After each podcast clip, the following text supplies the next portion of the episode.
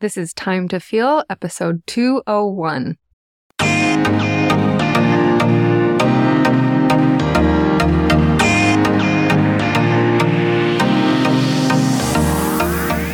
Welcome to the second season of Time to Feel. In case you don't know who I am, my name is Holly Soulié. I am an emotional health mentor and owner of the Emotional Health Shop on Etsy. So, I want to say thank you all so much for your support with this podcast. I've gotten a lot of really beautiful notes about it, and it's been highly requested, even though I haven't recorded a new episode in a long time. So I really, really appreciate that. And thank you so much for your support. In today's episode, we're going to talk about three reasons why grieving a toxic person is so hard. And I want to talk about this because, to be super honest, the number one Google search consistently since 2020 that has brought people to my website is why it's so hard to let go of someone who treats you bad. I've got a couple of blog posts on it. I also have a workbook on it that I'll talk more about later. But that is the number one thing that people come to my website for. And I have been there. I have had to grieve toxic people as well. And if you are listening to this, then chances are that you've been there too.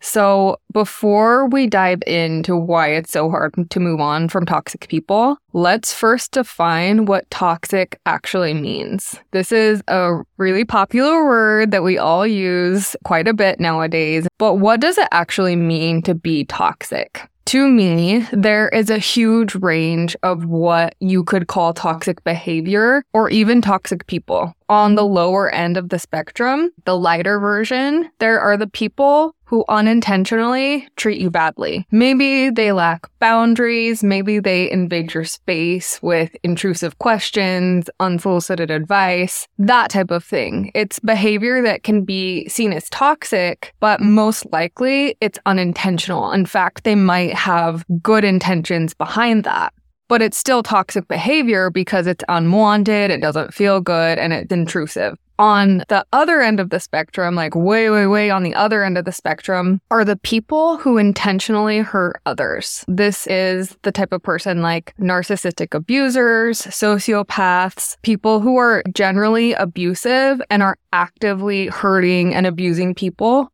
for their own gain. Whatever that gain is, it's for their own gain. Then in the middle of the spectrum are the people who do a little bit of both. They might be hurtful, they might be controlling, they might be manipulative. Sometimes it's intentional, and sometimes they're unaware of how their actions affect you. That's how I define toxicity, which is a range of hurtful behaviors, whether intentionally or unintentionally, that drain your energy, violates your boundaries, and deteriorates trust with that person. Why is it so hard to grieve someone who's toxic? The first reason is because toxic people tend to be very charming and very lovable. They literally give you reasons to love them. My dad, who has since passed away, was a narcissistic abuser and he was so charming. He could make anyone laugh. He could work a crowd. He was super funny. In general, you wanted to have a good time with him. This is how a lot of toxic people are. They charm you and they pull you in with their amazing personalities. If they're extra toxic, they might even, at the beginning of the relationship, shower you with a ton of love and attention. They make you feel like the center of the entire world. It makes you feel like, wow, this special person who everybody loves is giving me their attention. So I must be special too they just make you feel really amazing, especially in the beginning of these relationships with toxic people. That's when they're peacocking, you know, they're showing the best of themselves. There tends to be really high mm-hmm. highs with toxic people, which is the second reason it's so hard to move on. The first reason is because they're super lovable and it's hard to walk away from a lovable person. The second reason is because of the intensity of that contrast between the highs and the lows because you go from having these amazing moments to having super low moments. Maybe they randomly drop you or they get fickle and start playing games. When this happens, it's super devastating and also extremely confusing. Maybe you reach out to them with your heart, which is big and open and wide, and you're just like ready for more love from them. And then they respond with something like, Oh, sorry, I'm busy tonight.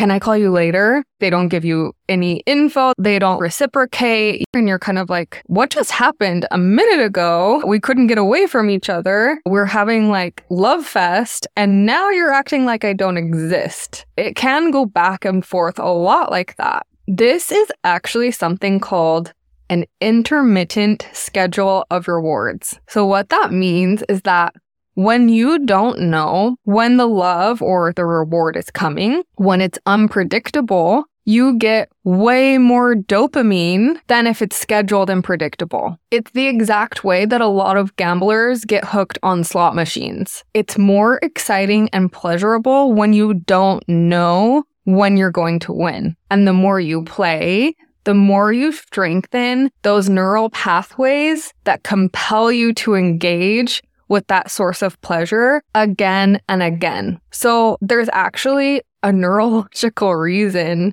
why it's hard to move on from toxic people. This is especially true with narcissistic abusers because they will even give you a lot of love in the beginning and then they will slowly, slowly decrease that love with putting in moments of really sweet love. And so it's again that gambling effect of is this going to get their love? Is this going to get their love? And you don't know what behavior or what thing you could possibly say or do that will give you back that love. And so it really messes with your mind, literally. So whether the person that you're trying to let go of is a narcissistic abuser or not, when you don't know when or how that love is coming, it keeps you on your toes. And for that reason, it's super hard to let go of toxic people. The third reason that it's hard to let go of toxic people is because a lot of times they actually represent something that you think that you lack. For example, maybe that's confidence. Maybe when you're with that person, they make you feel really confident, really strong, like you feel really good about yourself around them. And they make you forget that actually, in general, you don't feel super great about yourself. Another example is maybe they bring a lot of of excitement and adventure into your life. They take you to do fun things that you'd never do on your own. They make you feel super spontaneous, like you can do anything and they show you a different flavor of life. So when this person is no longer in your life, you feel like you not only lost them, but that you also lost a part of yourself too. And that's actually the saddest part about it is that you believe that you'll never feel the same way that you felt when you were with that person ever again. And so when you're grieving them and trying to move on and everything, you're also grieving a loss of yourself or what you see as a loss of that version of yourself and what you feel like you'll never experience again. So I remember when I was grieving my toxic ex back when I was in college, we were together off and on for a couple of years. Honestly, he was like a carbon copy of my dad.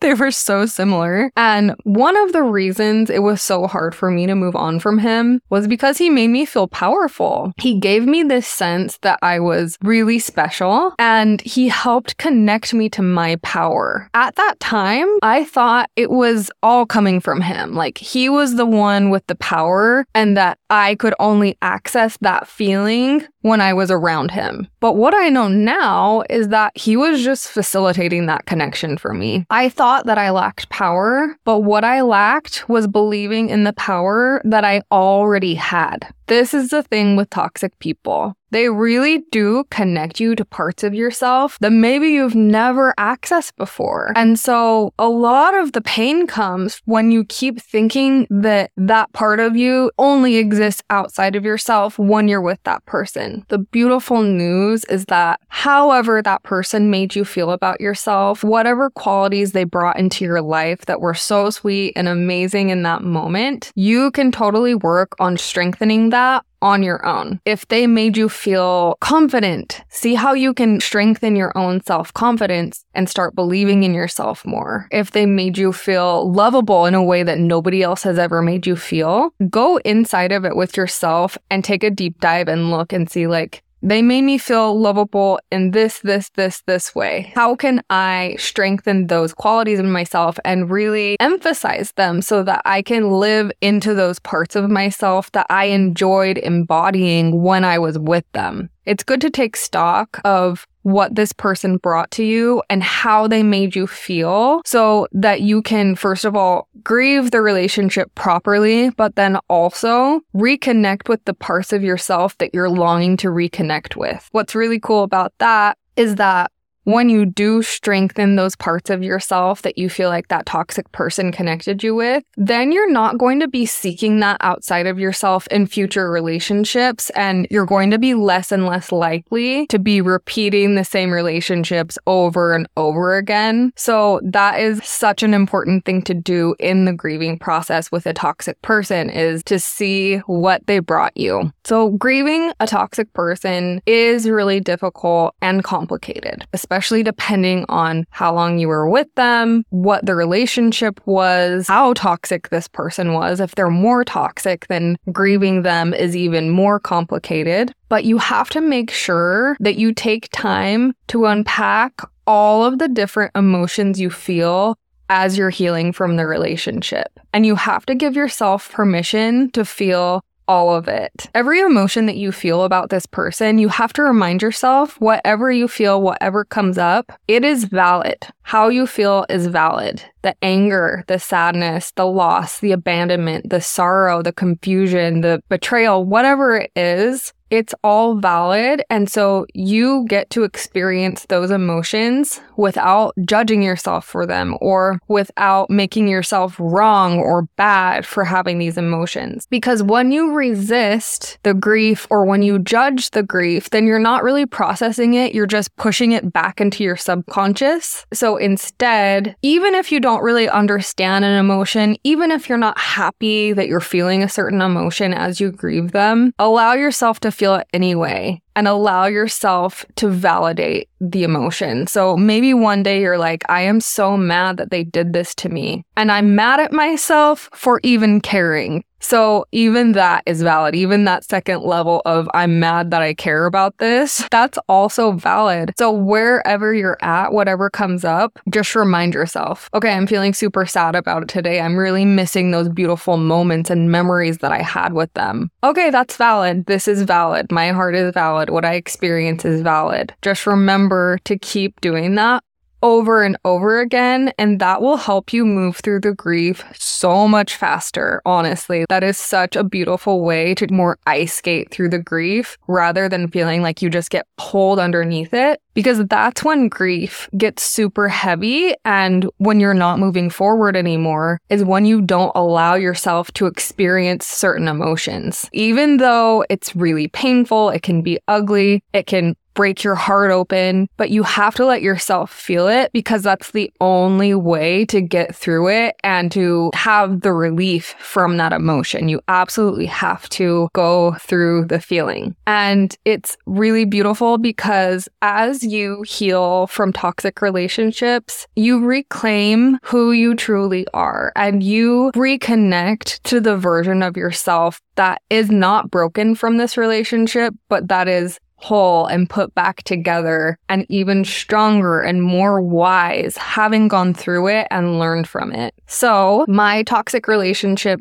Detox Workbook helps take you through this process. Inside, you're going to explore the relationship from every different angle so that you can figure out why it affected you so much and how you can heal your heart and move forward. It also helps you explore what role you might have played in the toxicity and what you can learn for yourself going forward so that you don't keep repeating the same patterns. You can get a copy of it in my Etsy shop. All you do is go to etsy.com and you search for the emotional health shop. That's my shop on Etsy. Or you can search for the toxic relationship detox workbook. So that is all for today's episode. If you enjoyed it, make sure to subscribe or leave a comment, which will help more people discover this episode as well. Thank you so much for taking time to feel with me today, and I will see you in a couple of weeks from now. Bye, everyone.